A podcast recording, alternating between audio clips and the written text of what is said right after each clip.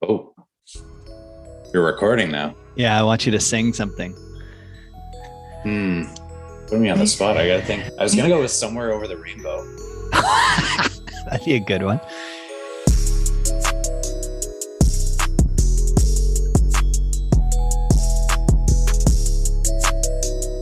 Hello, everyone. Welcome to another episode of The Exercise Mechanic, your monthly show on all things exercise science, pain science, mindset, and more.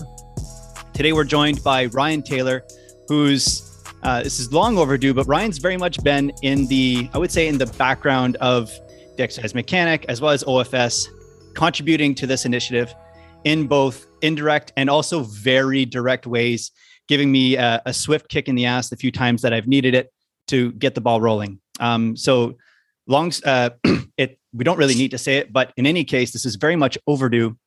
Uh, Ryan and I have many conversations behind the scenes, so it's nice to do one formally, and uh, hopefully this will be the first of many. Um, I would very much describe Ryan as being a lifelong learner, someone with a very keen mind, very pragmatic views on all facets of life. Um, today, we're going to be focusing largely, of course, on exercise science and he just recently started this new initiative called Evolution Performance, which is a new initiative that's going to be providing online coaching as well as some programming. Uh, did I get that right, Ryan? Yeah, pretty spot on. Yeah. Okay. Sweet. Well, welcome to the show, man. Like I said, this is very, very much overdue. And I know we've both been wanting to do something like this for a while. Yeah, man. Thank you for having me. Um, I know we did a bunch of stuff last summer, so I've been kind of itching at it to do this. For sure. Yeah. We were kind of keeping each other busy during the first few waves of COVID by doing, yeah, you know, weekly or bi-weekly conversations on his mm-hmm. Instagram. Um, so if you're interested in checking those out, um, what's your new handle now on on IG? Uh, so it's evolutionperformance.ep. Beautiful. Amazing. All right. So um, so today's topic, what we're going to be starting off with is a um, a topic that's very near and dear to both Ryan and I's hearts, which is the topic of critical thinking. Um, and I think it would be really interesting. I'll kind of pass the microphone metaphorically, of course, to you, Ryan. Um, how would you define critical thinking? And also, why is it important or crucial in the fitness space, in your opinion? Yeah, I think critical thinking, first and foremost, I think starts with the willingness to be wrong. Um, and frankly, I think it is the ability to just look at uh, data or evidence that is in front of you and being able to evaluate it uh, with the least amount of bias possible. Obviously, bias is impossible to um, completely eliminate, um, but doing the best that you can to look at whatever the case is that's in front of you and try to, I think, attain as close to the truth as possible. Um, in regards to the fitness industry, I, honestly, I'd say I'm obviously biased. Uh, of course, not. I think it. I think it's applicable to anything. Um, the things I think that we'll talk about today and how it applies to fitness and coaching and and being a trainer or whatever else. Uh, really, I think you could extrapolate that to, uh, frankly, anything where you're faced with um, a position or an argument that's being made. Uh, I think the same skills apply to uh, sort of all of the above. Mm-hmm. Yeah, and I mean, while you're while you're kind of talking there, it really kind of made me think that like to grow in almost any category of life, it requires the ability to be wrong. You know, like actually yeah. actually being okay with it. Um, why do you think that that's so hard for people? Sometimes, not everybody, of course, but why do you think that that gets in the way?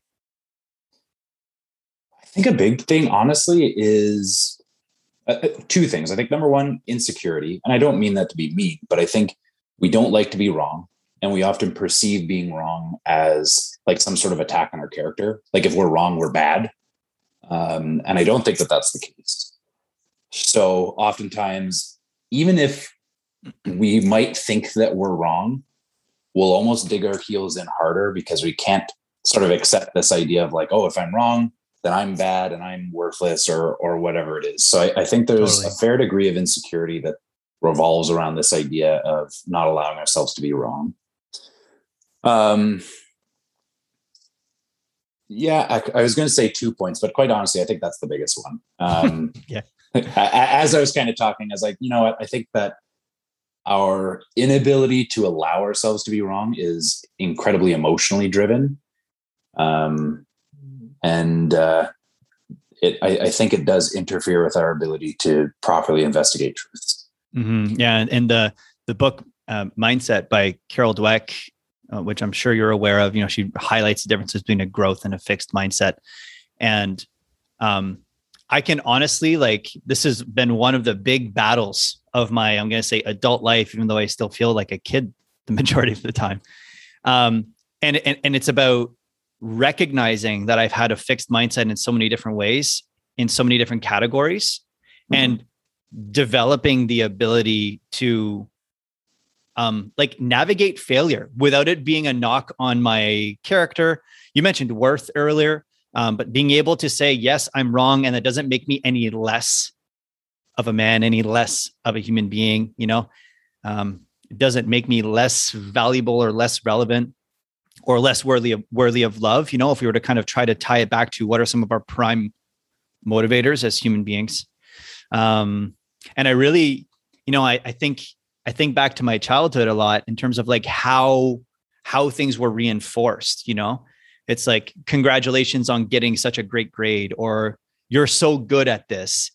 You know, so very much kind of reinforcing and and applauding and congratulating the end results more so than the process of like effort and trying and and and stumbling and smashing your face on the ground occasionally you know?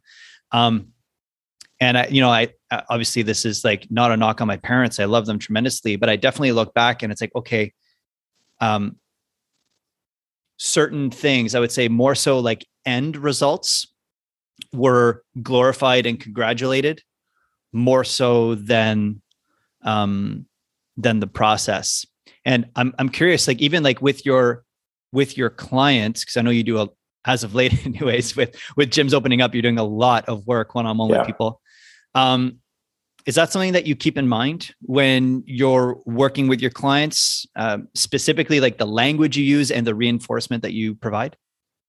Yeah, and actually, before I get to that, I wanted to, as you were speaking, something else popped in my head, which is, I think if you want to learn how to be able to remove yourself um, and, and kind of allow yourself to be wrong is you need to be able to understand that your opinions aren't you and that okay. sounds maybe Open. a little bit interesting Tell and, me and more. maybe counterintuitive but it's like Tell me more. Your position, uh, sorry, your opinion is just the position that you hold on a particular topic. And it isn't necessarily um, descriptive of who you are as a human being. So I'm I don't want to go down this road, but I'm just gonna use this as an no, example. Please. But like just because again, like here's a topic that's highly emotionally driven right now. But someone says, like, oh, so and so is an anti-vaxxer. Mm, yes. Yeah. So we have this tendency if we want to attribute people's position on something to their identity. Um, and, and maybe internally we do the same thing. Like your position becomes your identity. I think it's why people strive to have in groups. Um, it's kind of in human nature that we want to have this sense of belonging, and then our opinions become this identity. Whereas in reality, you just have a, a position on a particular um, topic. Mm-hmm. And I am of the opinion personally that I think that ideally we, what we want to try to do is investigate truth to the best of our ability. And if we have if we can a say i'm not what my opinion is like i'm different than what the truth is and all i'm trying to do is come closer to what the truth is. My opinion on that isn't a reflection of me it's just a reflection of my ability to uh, obtain the information that gets me closer to what that truth is if that makes sense. Mm-hmm. yeah. Um so that that's the way that I look at it. So I'm willing to be wrong because if I'm wrong, it means that I'm not going to hold a position of untruth. And I would like to get closer to whatever the true answer is of whatever the particular uh, argument or topic is, mm. as opposed to like digging my heels in in a position that might not be correct. And if I'm unwilling to listen to um, arguments or evidence that might that might counter uh, contradict what my position is like if i listen to that there might be evidence that says oh crap like this thing that i thought to be true maybe isn't and if i listen to that i'm going to get closer to what the actual truth is and if it doesn't attack my identity i'm probably going to allow myself to do that mm-hmm. that feels like such a major distinction that sounds perhaps so simple at surface level but I could see how in practice that would be really tough. Yeah. Um, what could you give me an example of perhaps where you've seen this? Perhaps I don't. I don't want to uh, butcher what you just said, but mm-hmm. where a rigidity of the self, perhaps, where we mistake our views for our sense of self or for our identity. Do you uh, have you noticed that anywhere in particular within the fitness space in particular to kind of bring it back home? Yeah, um, absolutely. And I think I, like a lot of people, have been that person before. Um, there's probably a couple key points that I can think of um, where I think critical thinking skills were really um, valued and were um, kind of brought to the forefront. Something that I was I was encouraged to develop. Uh, this is going to be a long answer to your question, but We've got. Time. I remember the the first time I had a teacher in high school, uh, both in grade ten and grade eleven, taught me history, and then he taught me psychology. And he uh, had two things I used to say. So the first was, uh, you know, a lot of people if they read like a journal journal entry or something like that, um, we're used to the who, what, where, when, why. That's the whole idea. And first of all, his thing was so what. I love that. And his other thing was um, learning how to practice your bullshit detector mm.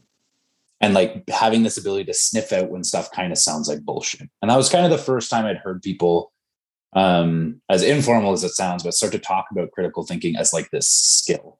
Mm. Um, and then fast forward, probably these two things were closely related, but it was uh, conversations actually you and I had.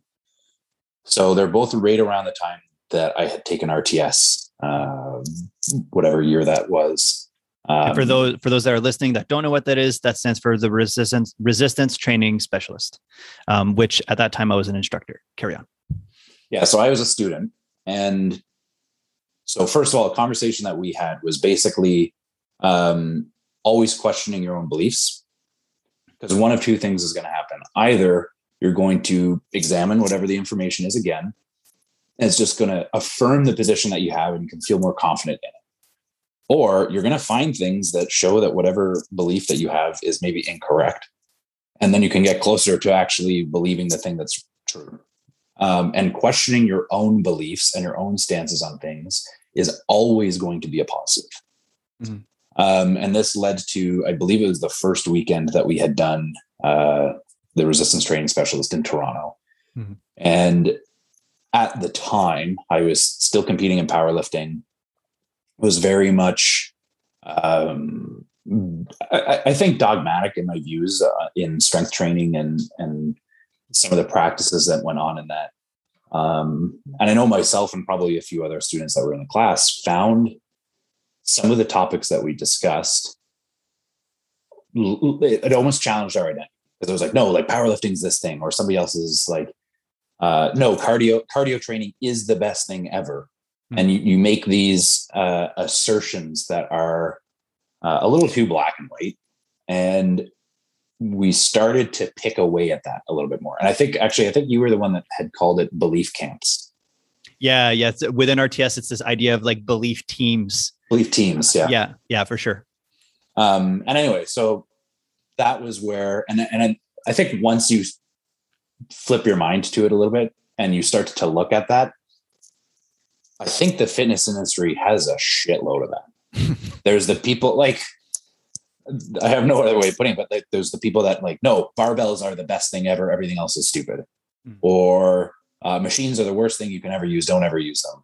Or like so on and so forth. And you see this with nutrition. Like carbs are the worst thing for you to eat, or you should eat tons and tons of carbs, or never eat carbs after bed, or like only and and there's these big claims that get made and people there are all these hills that people are willing to die on mm-hmm. um and I, I, think it's everywhere uh I, I've thought about this a lot. I think one of the really big things why we end up in that position, I think in particular in sort of the health and fitness world, um, more so than maybe other industries, is I think the gaps in literature are quite big. Okay. So there are pretty big spaces for people to make inferences. Um, and there is scarce data in certain areas. The research is like got some holes in it. Um, where like if you look at as research does, as research does, but let's Yeah. put it this way: like, Yeah. how many billions of dollars do you think are spent in research for pharmaceuticals? Like more than I can probably wrap my head around. Mhm. big numbers. Yeah. How many people are funding research that's like, how do we get this guy's muscles big?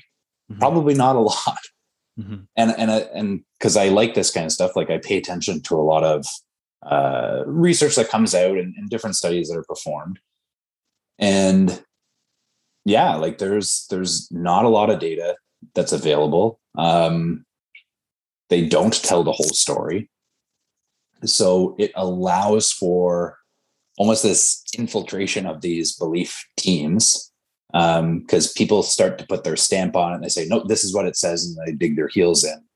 Um, and I think that that can happen because there isn't always a whole lot of concrete data that's available. hmm hmm Yeah, and I think that you know it's like if we were to think about like what research provides, like research provides very specific data points about very specific things.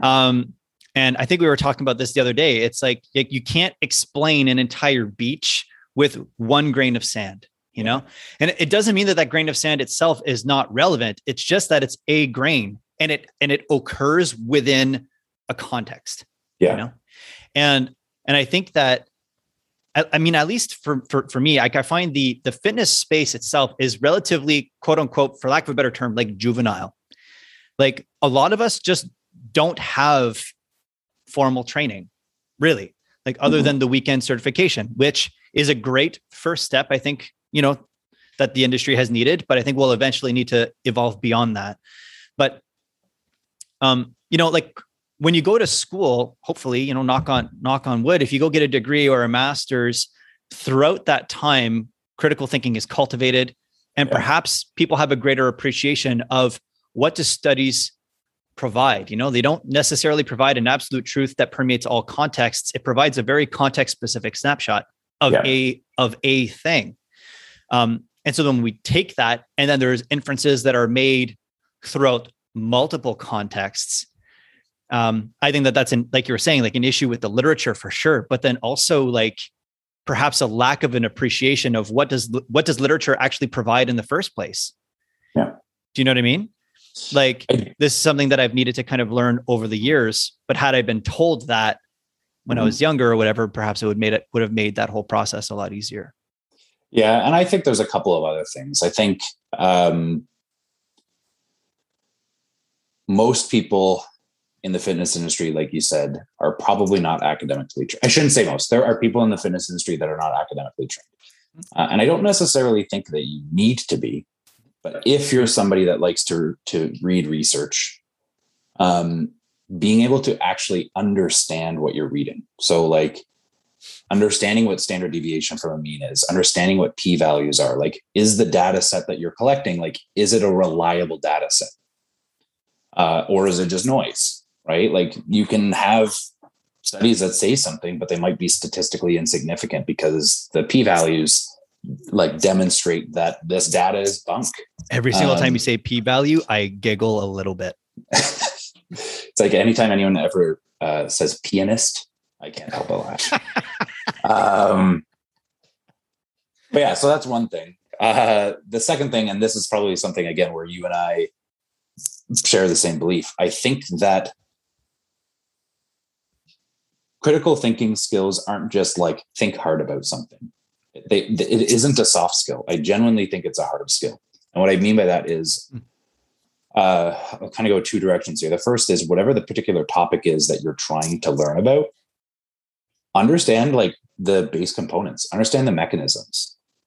So if you understand in if we're talking in sort of the fitness realm if you understand physiology if you understand anatomy if you understand uh, like energy systems if you understand mechan like if you start to create this breadth of understanding about the human body when you're presented with like such and such study says this or this meta-analysis says this you can be like hmm does that make sense like my bullshit detector is founded by my fundamental understanding of whatever the topic is. Like if I can't contextualize something, I have no idea if it makes sense. So like a, a, right. an example that I like using, because uh, to me it's one of the most outrageous things I've heard. So there was a study that was done, it's a few years ago now, um, and I believe it was done in Temple University in Philadelphia. I can't remember what the guy's name is, uh, but he had popularized at one point uh, blood flow restriction training being done for the purpose of hypertrophy because uh, at the time the efficacy of blood flow restriction training was pretty like widely accepted in like rehabilitative uh, settings. Um, and he had demonstrated that you get a muscle growth response with blood flow restriction training. So that was sort of his claim to fame. So he did this other study and i believe it was a three week study done with untrained participants at the university. And they uh, they had a, a, a couple of different lifts i think it was like a bench press a squat like a bicep curl, something along those lines. So they had a couple of lifts that they did. They tested their max strength on it, and they also did, I believe, a DEXA scan to see what their lean body tissue was. Right. And then three weeks later, they retested what their maxes are, and then they redid the DEXA scan. And what they showed was pretty conclusively everybody basically got stronger, and almost nobody put on any muscle mass whatsoever. No muscle mass. Pretty much. Okay. Yeah. So if you just heard that, sense. you'd be like, so I, and I believe the conclusion of the study was that uh, increases in strength were not correlated to increases in muscular size. And anybody who's ever lifted a weight in their fucking life knows that that's not true. Like it doesn't take it, like if you go, if you were to like walk into a classroom and be like, hmm, like I need somebody to like help me move my truck, you're going to scan who's the biggest fucking guy in this class because he's probably going to be the strongest and he's going to help me. But the thing is, is like if we understand that number one, like neurological adaptations happen quick, mm-hmm. physiological adaptations kind of lag behind. Mm. We also understand that probably, I can't remember exactly what the training protocol was, but you get an inflammatory response to training, which blunts like uh, hypertrophy. Mm. That's one of the reasons why you don't actually build a lot of tissue at the very beginning, assuming that their probably their volume was too high because most people's base um, like minimum effective dose is quite low. Right. So they had this massive inflammatory response. So they didn't gain any muscle because it was just too got, excessive. Is that what you mean? Because it was too excessive. I got you. They've like we've demonstrated that with other studies with um, uh, anti-inflammatory drugs and stuff like that as well. Anyway, um, so their inflammation is really really high, so they don't get this physiological adaptation as the inflammation goes down, now they start to gain gain muscle growth, but it doesn't happen in three weeks. Mm.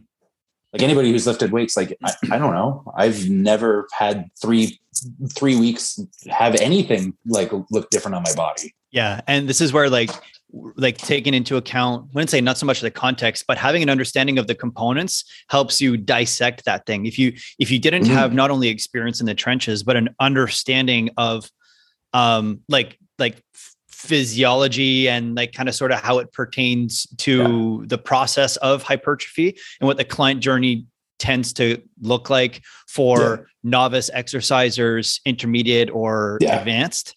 The fact that you have that baseline knowledge gives you the opportunity to look at this thing critically and to sniff out the bullshit. Yeah.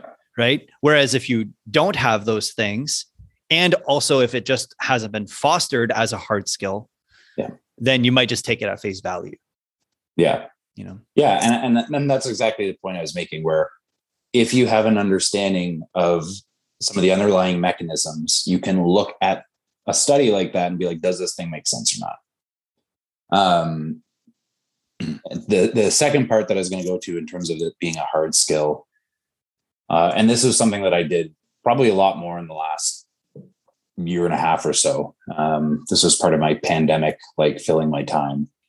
Uh, I got a little bit more interested in uh, not philosophy on, on, a whole, but actually uh, essentially critical thinking skills. mm-hmm. and in particular, like how do we evaluate evidence?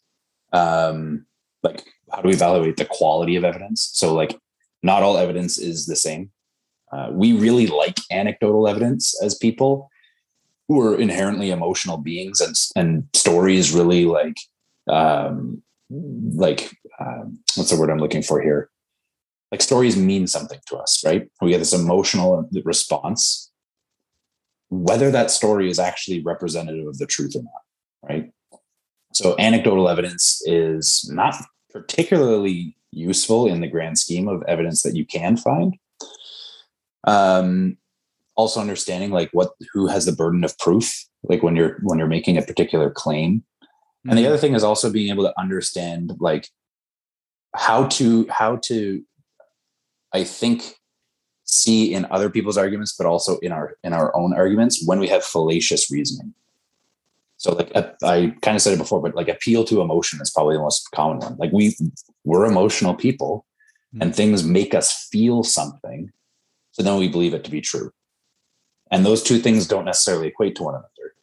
Or um anyway, there's a variety, and this was something that I got really interested in, and it allowed me, I think, a to tighten up my own skills of of re-examining some of my positions on certain things whether it was fitness related or not and be like hmm like does this make sense like is what i believe to be true reasonable or not mm-hmm. and then when i heard other people make certain assertions and certain claims like i could say hmm i'm going to use those same tools and does this person's argument make sense and if it didn't i i you start to get a little bit better be like okay this is the point where their argument falls apart and it doesn't mean that their argument is wrong per se, but it certainly means that there's a flaw in their reasoning.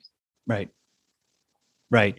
Yeah. And I find like that process is really, is really, really, really, really, wouldn't say challenging, but um, you, you obviously know Casey Easton and yeah. uh, she shared something the other day that um, it really made me giggle. It was like, uh, sometimes being really stubborn looks like, you know, uh, I don't know, like listening to your heart and and and doing it anyways and it's kind of a dumb thing to do but then also on the flip side sometimes wisdom presents as being exactly the same thing yeah. Do you know what i mean like I like do. like externally like taking a certain action um it once again it really kind of depends on context whether or not you're being just resistant to change or if it's actually like wisdom that's leading the way and and it's mm-hmm. and it's rooted in thinking and i find that it's really challenging in our own lives to kind of parse through you know like what are my motivations for x y or z like it can become really challenging to at least in my experience i don't know if you would agree with this to like remove yourself and to think ob- ob- objectively like as subjective beings, you know, mm-hmm. like to sniff out your own bullshit.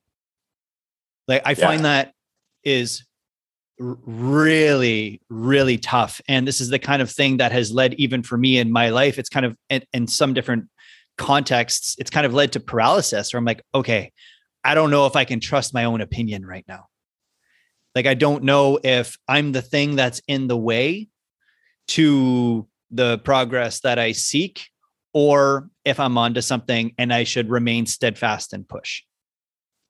Do you know what I, I mean think by that? I do, uh, but I would. I think the arena that you're playing in matters. And what I mean by that is I would differentiate if I'm investigating something that I think there's a hard truth. So, like, is the earth flat? yes. or is the earth round something like that i know i'm kind of using a although there is a like not insignificant portion of the population that thinks it's flat but anyway i, I um actually just on the flat earth thing i don't want to derail this yeah. i've i stumbled upon a piece of evidence the other day um that proves unequivocally that the flat earth hypothesis is wrong and it's just it's the truth that if it was flat, cats would have pushed everything fucking off of it by now. I think I've seen those memes too. Yeah, I think it was a if that, if that doesn't convince you, I don't know what else does. Yeah, the cats, man, it's the cats. Yeah. Cats Yeah, are such assholes too. I've had a cat like look at me and there'll be like a glass on the table and it's staring at you and it's like, Yeah. like you got to pick that up now. Like, Yeah. Yeah. Thank yeah, you. Yeah. Slave. Um, I apologize yeah. for derailing you. it's okay. Uh, I think we pretty much know that the internet is run by cats. So, That's true. That's true. but yeah. So anyway, so I think like when you're investigating things that have hard truths or not, and I and I would say like as much as obviously context matters in physiology and training decisions, there's still like um, there's still things that are like a hard science, if you know what I mean. And I think in that case, trying to remove emotion from your decision making process is an incredibly good idea. But there is another arena, which is when we're dealing with things that are emotional in nature, incorporating emotion as a part of our decision making process makes sense. So, like, who are the people that we have in our lives? Like the relationships that we have, the friendships that we hold, um, the things that feel good to us, so on and so forth. Like, we're trying to get to a place that gives us a certain emotion. So I think taking into account your emotion about that thing makes sense. Like it is a part of the um like data that you need to examine. If I'm looking at like what happens mechanically to this person's knee, I'm going to take neurology out of this for a second, but like if what ha- like what happens to this person's knee, how I feel about it doesn't fucking matter like uh, uh, again i'll use this as an example. It's like um because i've been this guy like bench presses are the best thing for chest development. I'll use that as an example. Sure maybe in some cases that might be true but i'd make the argument for the vast majority of people that that's not the case. Um mainly because like your hands being fixed to the bar means the path that your upper arm takes isn't really congruent like your hands being fixed doesn't allow the exercise to be congruent with what your joint wants to do. Mm. And like, I don't care how you feel about bench pressing or not. Now, if you want to, if you say bench pressing is really good to be good at bench pressing, or bench pressing is really important to be good at powerlifting, that's a different argument. Mm. But if you said like bench pressing is the best thing for pec development or pec mechanics, like I, I don't think that's the case. Um, and I like great if you like bench pressing, but it still doesn't change the answer. You know what I mean? Mm-hmm. Mm-hmm. Yeah, yeah, that does make sense. Um, you mentioned that one of your one of your teachers when you were younger, your history and History and psychology. Yeah. teacher, um, kind of started to help cultivate like the like the fundamentals of critical thinking without calling it that. And one of the things that he talked about was the bullshit detector. Yeah. And I think that that would be a really great thing um, as we're starting to kind of approach like the last third of of um, of today's show would be to kind of perhaps share like how do you like describe to us your bullshit detector in terms of perhaps how you detect perhaps rigidity Mhm. in belief systems in others Yeah. and also how do you turn it against yourself to be able to kind of like detect your own bullshit so to Yeah. speak like what would that process look like in both of those circumstances Yeah, uh, frankly, I think it's the same either way. Um, so I'll kind of answer it for both because I would just apply the same process to myself. I think that's what I certainly recently have tried to do more. Again, it's like my opinions are not me, so I I can differentiate the two. So I just uh, try to critically analyze the things that I might think, um, and that's not necessarily a reflection on who I am. Um, so I would kind of do the same either way. I think you use actually the word that I was going to use, which is when someone like makes a statement that's really rigid. Mm. Sometimes that true that's true, but that's kind of my first red flag. Um, and I think a lot of that is paying attention to language, Mm. like always, never, um, so on and so, or even like phrases like "I feel." There's certain words that people might use right that start to give you a little bit of a like pause. Doesn't necessarily mean what they are saying is bullshit, but it's kind of like the first red flag. So either really rigid language or like emotional language, I think is a is kind of the first one. That's what I was going to say for me. Like for me, it, it almost has less to do with what they're saying and more so with the how. Like, because yeah. you, met, you mentioned language, and for me, the language that I would that I bias is body language and intonation. Yeah. Um, whenever I see defensiveness essentially just written all over their physiology, mm-hmm. for me, it's like, okay, there might be a little something here that's a little bit of a red flag. Um, and uh, yeah, sometimes you know you you you pause and then you re-engage. Um, mm-hmm. And, and I think a lot of the time, because if you listen to people who are not always, but if you generally listen to people who are academics and pay attention to the language that they use, there are words that are written into their speech that allow for the possibility of being wrong. Mm-hmm. So they'll say sometimes in this situation, this possibility exists, so on and so forth. Like they'll use language that is like, based on the data set that we had available, this is the best conclusion that we could draw. Mm-hmm. It doesn't say, so like this is another, uh, this is would be a logical fallacy. I think it's post hoc something propter propter hoc. I can't remember the name of it, but it's if B came after A, it doesn't mean that A caused B. Mm-hmm. But people will be like, this happened and then this happened. So then this caused this, right? Are we, are we, um, are you kind of making reference to how people tend to infer causation from correlation? Correct. Okay. Correct. So that, that would just be one example. But again, like the language that somebody is using, I think gives a little bit of insight into, uh, I, I think how reasonable their claim is or how reasonable their stance is. So that's kind of the first bullshit thing. Um, honestly, I just ask why a lot. Either I ask why or like uh, just follow up questions like, oh, how do you know that? Like, oh, like where did you see that? That kind of thing. And and sometimes people don't have an answer, and that's a pretty strong one for me to be like, meh, I'm not really going to take what they're saying all that seriously. Mm-hmm. Um, and then I think if they've read it from somewhere or if they've heard it somewhere, is what's the credibility of that source? It's like, oh, I saw it on a YouTube video. Now, like those really um, informative YouTube videos and stuff. But if you're like I saw it on a Joe Rogan podcast, like, okay, you know what I mean? Yeah, that's so very it, different than like a seminar done by Andrew Huberman from Stanford or something that Mike Israetel is putting together. Or um, yeah, yeah, for sure, yeah.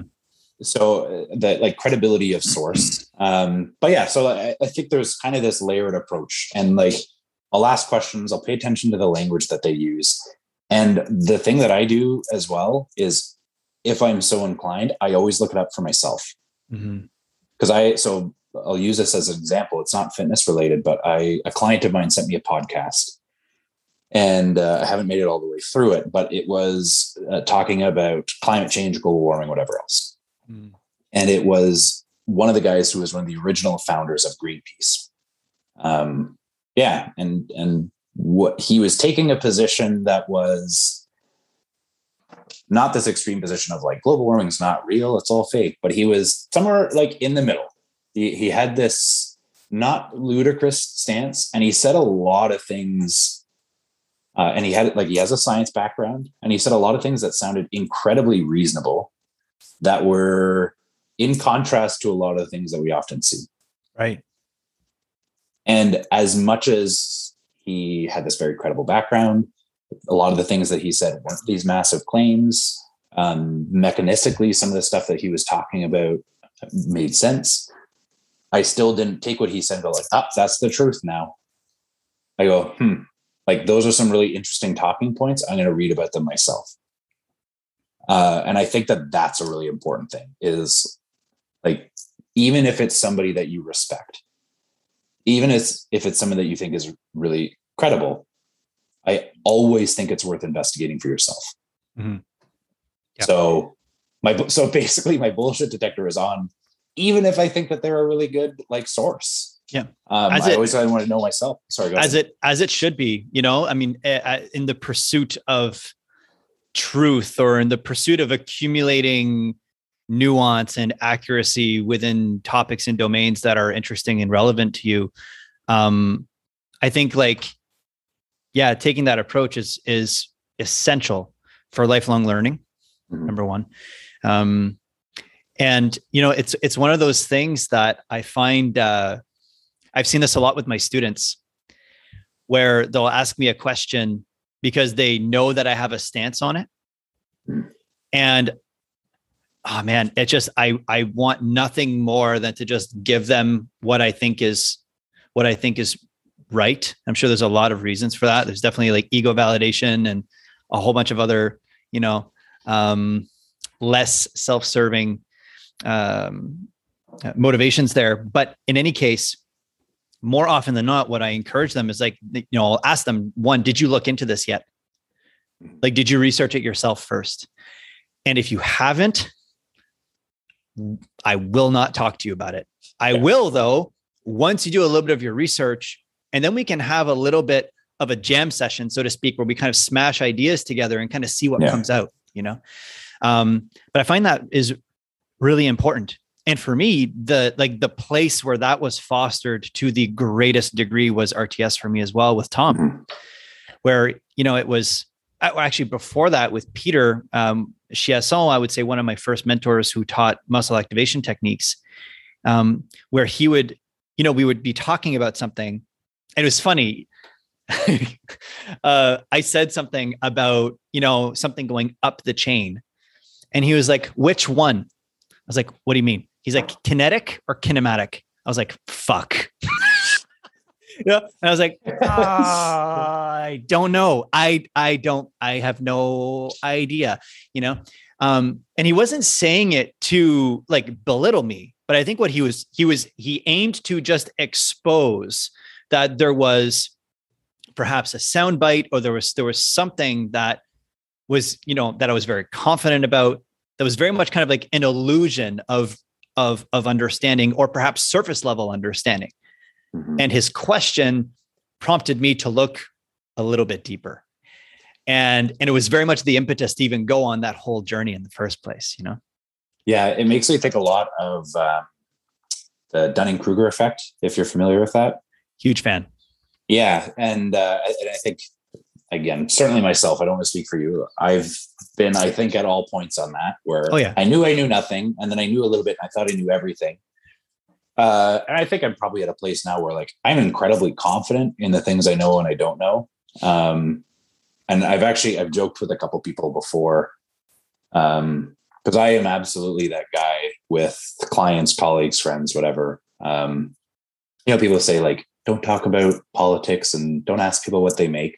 I ask people about like all of that shit and I talk about it with everybody because I think it's really interesting. Mm-hmm. Um, and I am like the the most frustrating person to have a debate with because when I don't know, I just say, "Oh, I don't know," and I go, "Oh, I haven't read about that." Like I don't, I just don't take a position on stuff I don't know. Mm.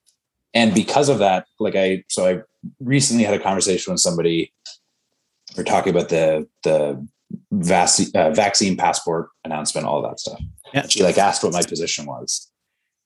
And like unsurprisingly, I have the least sexy position possible, where there was like some points where like I agreed with her position completely.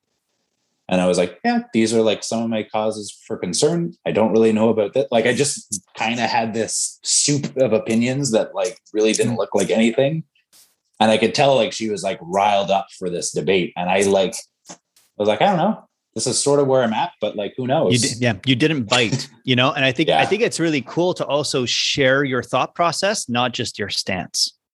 Yeah, you know. And this is the thing that, um, like as an educator, that I really try to do, and with you know, shameless plug for upcoming internship that I'm working on as well, is it's like I really don't care what your stance is until we talk about how you came to that answer. Yeah.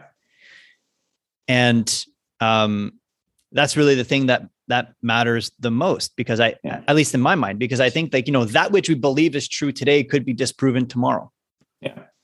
Um, and so there is an element of I, I think practicing having a certain amount of flexibility within our thought process is is an invaluable skill set mm-hmm. that needs to be practiced on a regular basis. And to use good life terminology like that saw needs to be sharpened on a regular basis because otherwise it like it gets rusty. It's yeah. so easy to fall into ruts. And like there and the comfort that comes with like the illusion of truth. Yeah. You know? Um yeah this is one of the things that i really appreciate a lot about our conversations is there tends to be if not always there's a neutrality to mm-hmm. the things that we discuss and then from there like i remember when we were in toronto at one point we were talking about a fatigued nervous system i don't know if you remember that we were sharing an Vaguely. airbnb yeah, we were sharing an Airbnb and we were talking about stuff and we were talking about central nervous system fatigue. And I can't remember who brought it up, but in any case, at some point we were like, fuck, we're saying this thing and we actually don't know what it is. I think that might have been you. Yeah. You, you, like, it's just like, yeah. so then over the next 24 hours, we respectively kind of looked into it and then we talked about it. Yeah. You know, and we then from there, we shared the data that we collected and then also our interpretation of that data and it was it was really really really really interesting and so i find conversations of you know of this nature to be uh, really refreshing um, as we as we start to kind of uh, you know come full circle and start to approach the end yeah. of our time together um, and there definitely will be a part two so don't you worry uh, so long as we can get you on here because i know you're a busy guy um, i'll make it work I, i'm curious if you had an opportunity to share a message with new trainers mm-hmm. as well as veteran trainers, what would you tell them? Like, would it be different? I'm just curious, you know, if you had an opportunity to share a message with those two populations, what would you say? I think they'll more or less be the same for both, which is be willing to be wrong. Don't stop in your pursuit of learning.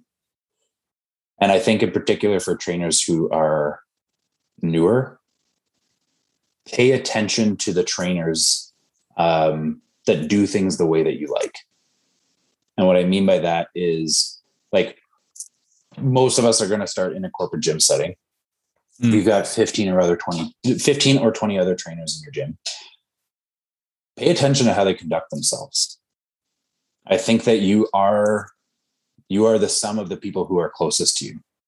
And I think if you be like, hmm, like those two trainers, like I really like how they talk to their clients. I really like their body language. Like, oh, they did this stuff that's really interesting. Uh, I really like like how they explain something. Like, pay attention to that. Like, take a little bit of a step outside your bubble, and honestly, be annoying. Ask them tons of questions. Be around them. Like, train with them. Like, do all that kind of stuff. I think associating yourself with people that conduct themselves professionally in a way that you aspire is a really good thing to do. Um, I, I, would honestly say the same for vet trainers as well. Um, mm-hmm. but I think it's especially important as a as a new trainer because I think that influence can be massive. And I, I was really lucky. I think um, I had a few people pretty early in my career that right. were incredibly willing. Like I was super annoying. I asked tons of questions all the time. Um, and people didn't take offense to that. Usually people won't. People like being being asked stuff and giving given an opportunity to sort of be the teacher. Mm-hmm. Um, but yeah, I, I, I had people that I learned from a lot. Um, and every stage along the way, like I'm kind of crazy to, to think about it, but I'm like heading into my 10th year in the industry and I still seek out people that I think have uh, things of value to teach me. Uh, and I really, really try to spend as much of my time and effort, professionally speaking, uh, and personally speaking, around people who conduct themselves in a way that I value. Hmm. Beautiful. Um, so speaking of individuals that you're that you try to surround yourself with, is there anyone in particular right now whose content you're really interested in, who whose arguments you like? Is there anyone at this point that you're kind of geeking out on right now? Um, so there's a few. So I've kind of we've talked about this. Um, I think. Let me back up. I was starting that sentence halfway in the middle. Um, recently, I've gotten more interested in like bodybuilding stuff. Um, as much as I am a trainer, uh, I always have my own like selfish athletic pursuits as well. Mm-hmm. Um, so following people who, again, like uh, conduct themselves in a way that I really, really like. I really admire people that have discipline, uh, people who check all the boxes. So just through strictly through social media, a guy that I followed a lot is Hunter Labrada. Um, and actually there's a number of other bodybuilders, but I also like his approach in terms of training style and diet and whatever else. Um, professionally speaking, uh, Joe Bennett is somebody that I've been really interested in lately. Okay. Um, Kassem Hanson as well. Like I don't always love his delivery on stuff, um, but I think he's an incredibly intelligent guy um, who's doing a lot of really interesting stuff with his lab uh, in his own sort of headquarters. Mm-hmm. Um, those are probably the the two. I mean, I, I always like Mike Israetel. Um, there's some stuff again that I think his understanding of mechanics is so so. Um, but I think I actually want to use this as an opportunity to say because I did all these interviews and stuff uh, last year, just sort of for fun on on Instagram. That's right. Um, and I did a number with you. I did a number with Matt Burrell, a couple of other people that I knew. Um, and I was actually thinking about this on my drive uh, home yesterday or the day before that there was a few people. So uh, Mike Israetel, Andre Benoit, um, Stan Efferding, um, Justin Harris. I might be forgetting somebody, but they were like people who are big names in the industry. Jordan Shallows, I think, as well. Didn't you? Uh, thank you. Yeah, Jordan yeah. Shallow as well. Right. Um, right. Yeah, so like these are people that like have their own companies. Like they didn't, I didn't pay them to do this at all.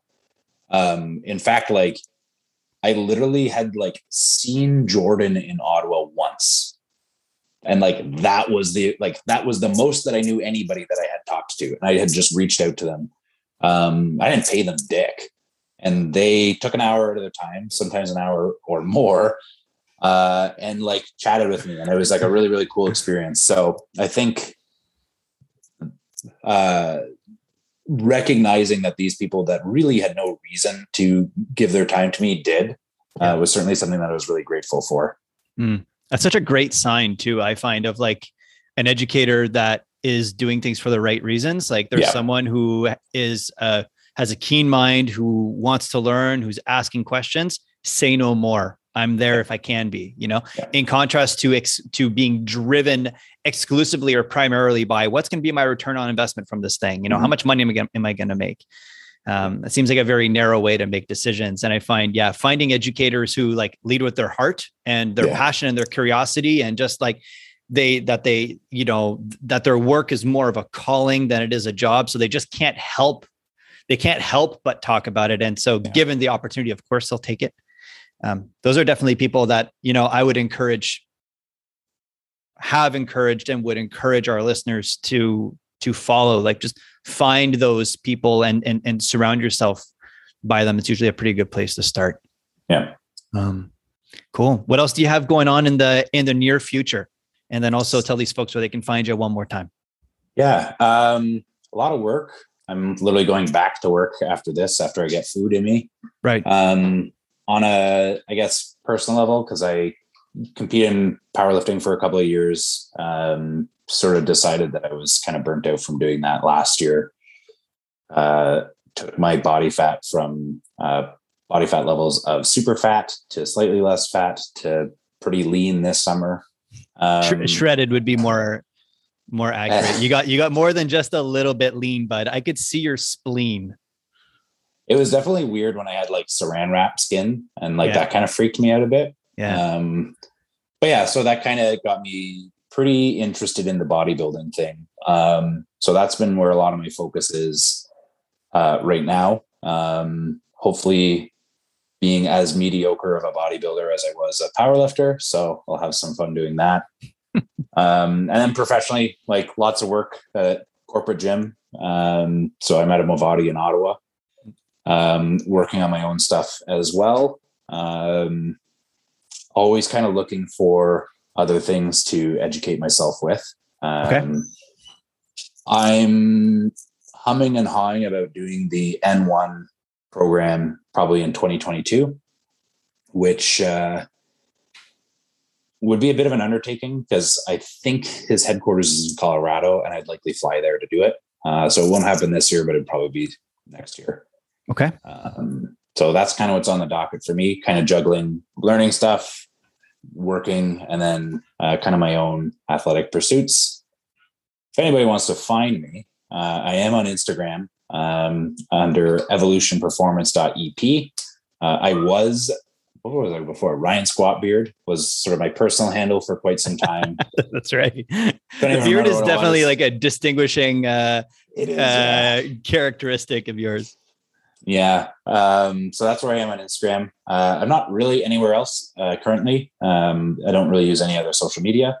Um, but if anybody wants to see me lift some stuff, have some explanations as to how I lift that stuff, uh, as well as some uh, shout outs with clients and whatever else. Um, it's on that page, and that's Beautiful. probably the best way to reach me. Uh, and the goal is to do a little bit more of that in the upcoming future. Beautiful. Well, I mean, uh, myself and uh, many others will be watching. Um, you know, as of late, you've been ramping things up, and I and I really like what you're sharing, and in particular about how the content that you share promotes critical thinking um, by sharing your thought process and and also sharing the nuance that you know exists. And I think that that's a really important trait of an educator, whether you're a formal educator, like teaching trainers, or if you're just leading from the front in the trenches with your clients. You know, I think it's a really, really, really important trait. Yeah. Um, to not only cultivate but also to share and normalize. Um, so I personally really appreciate you doing that.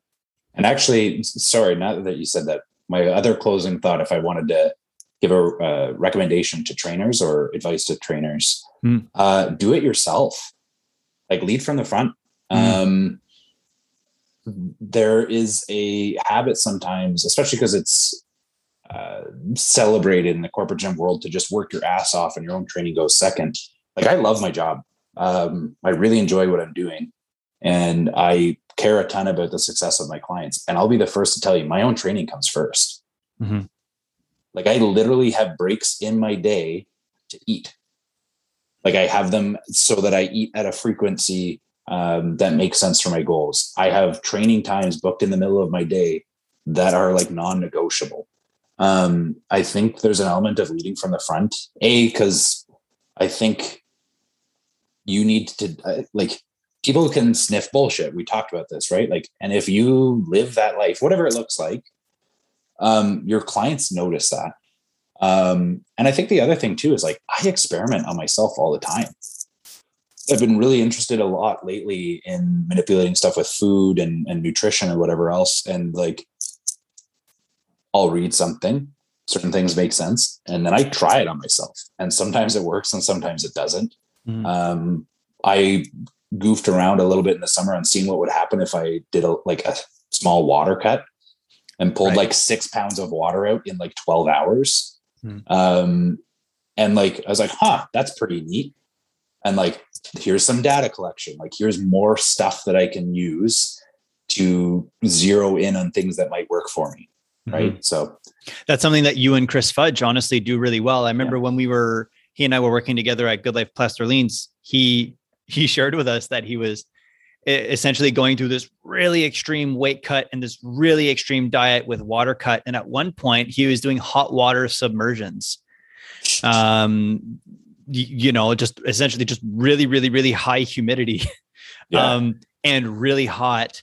Uh, so, you know, completely underwater. The only part of him that was above water was his nose to breathe. And he was like, man, my heart rate went crazy. But he dropped like like a lot yeah. of uh, of water weight, and thanks to his willingness to experiment, I almost said experiment. Uh, we'll circle back. I think that could be a cool word that we'll add in. Um, um, thanks to performance. Yeah, yeah, just like ditch uh, evolution performance. It's experiment performance dot ep for experiment performance. Yeah. Yeah. Experiment. Uh, yeah. Experiment. But um, yeah. So due to his willingness to do that, he he can speak and and relate to his clients and athletes that are going through these similar journeys, you know? So he's not only read about it at at length, but he's also lived it. And so he he knows what that's like. And I think from a from a coaching perspective, I find that is huge in that like I remember when I when I first started as a trainer, one of the things that my managers told me was like pre-frame the journey for your client. Mm-hmm. So if you're telling someone that the uh, like the body composition or the strength journey or the rehabilitation journey, if you're telling them that the journey that they're about to go on is going to be all sunshine and rainbows and that it's going to be like a linear line to success, um, you might be setting them up actually you might be actually setting them up for failure because in the vast majority of cases like the journey isn't purely linear and sometimes like sometimes there's you know points of that journey that are really like way less pleasant you know, you yeah. know? um and so just being able to pre-frame to someone that it's like listen like right now you're starting here you're feeling X, Y, or Z. Eventually, shit's going to hit the fan. Eventually, things are going to get really tough. And that is normal. Like, you don't actually need to freak out and everything's okay that really helps with adherence because then the client's facing these challenges knowing that they were going to be happening in the first place you know yeah. and um like that for me it's kind of interesting that like the conversation's taking this turn and we're talking about critical thinking because that's the thing that i i try to tell new fitness professionals yeah. i try to pre-frame the journey that it's like at the beginning you're going to receive systems so that you can do your job with 80% efficacy. Yeah. But eventually, you're going to reach a point where those systems will no longer serve people. Mm-hmm. Eventually, you're going to reach a point where you're going to, like, you're going to reach, to come back to the flat earth conversation, where you're going to reach the edge of like the usefulness of that system mm-hmm. within the context of a given client. And that eventually you're going to need to start like looking for other ways that lie outside of that box. Yeah. It's like, so yes, at the beginning, we're going to give you this, but eventually you need to be cool with discarding all of it. Yeah. And I, and that, that for me is, I think, because we can't really get away from like in, in the vast majority of instances, providing structure yeah. throughout people's educational journeys, regardless of the context. So like we, we need that at a certain point. And I think, especially if we can pre-frame and prepare people for the inevitable nuance and ambiguity that's coming their way. Um, hopefully, that can normalize it, make it a little bit more acceptable, and promote a little bit more critical thinking and a growth mindset um, in our industry. What do you think Amen. about that? I agree. Beautiful. Well, listen, Ryan, I really appreciate you you coming on. Like we are talking about, I know that you're busy with gyms opening up again. And so I'm really grateful that you took the time for this. This has been such a great time, but also just like intellectually stimulating and refreshing as it always is. So, like I said, I really appreciate you carving out the time. And in the show notes, I'm going to be putting all the links to where people can find you. Um, for those that are listening, Ryan is a very, as you can tell, he's very open minded. Uh, he has a really warm heart, and he's more than willing to help anyone um, along their journey. So, if you have questions for either Ryan or I, please don't hesitate to reach out. Um, I'm quite confident speaking on your behalf on this, Ryan, that I know that you'd be totally cool with answering questions as they come your way. So um, I would definitely encourage people to do that and to check out the work that you're doing now, as well as the journey that you're going on with uh, not evolution performance, but what was the other word? Experiment. experiment experiment performance. Uh, so yeah, please check that out. I'm sure that there's going to be some um, some really cool things coming down the pipeline, and I'm really excited to have you on for part two. Awesome, man. Uh, totally my pleasure. Beautiful, beautiful. Well, on that note, everyone, thanks so much for your time and your attention and your keen minds, and we'll talk to you all next time. Bye for now.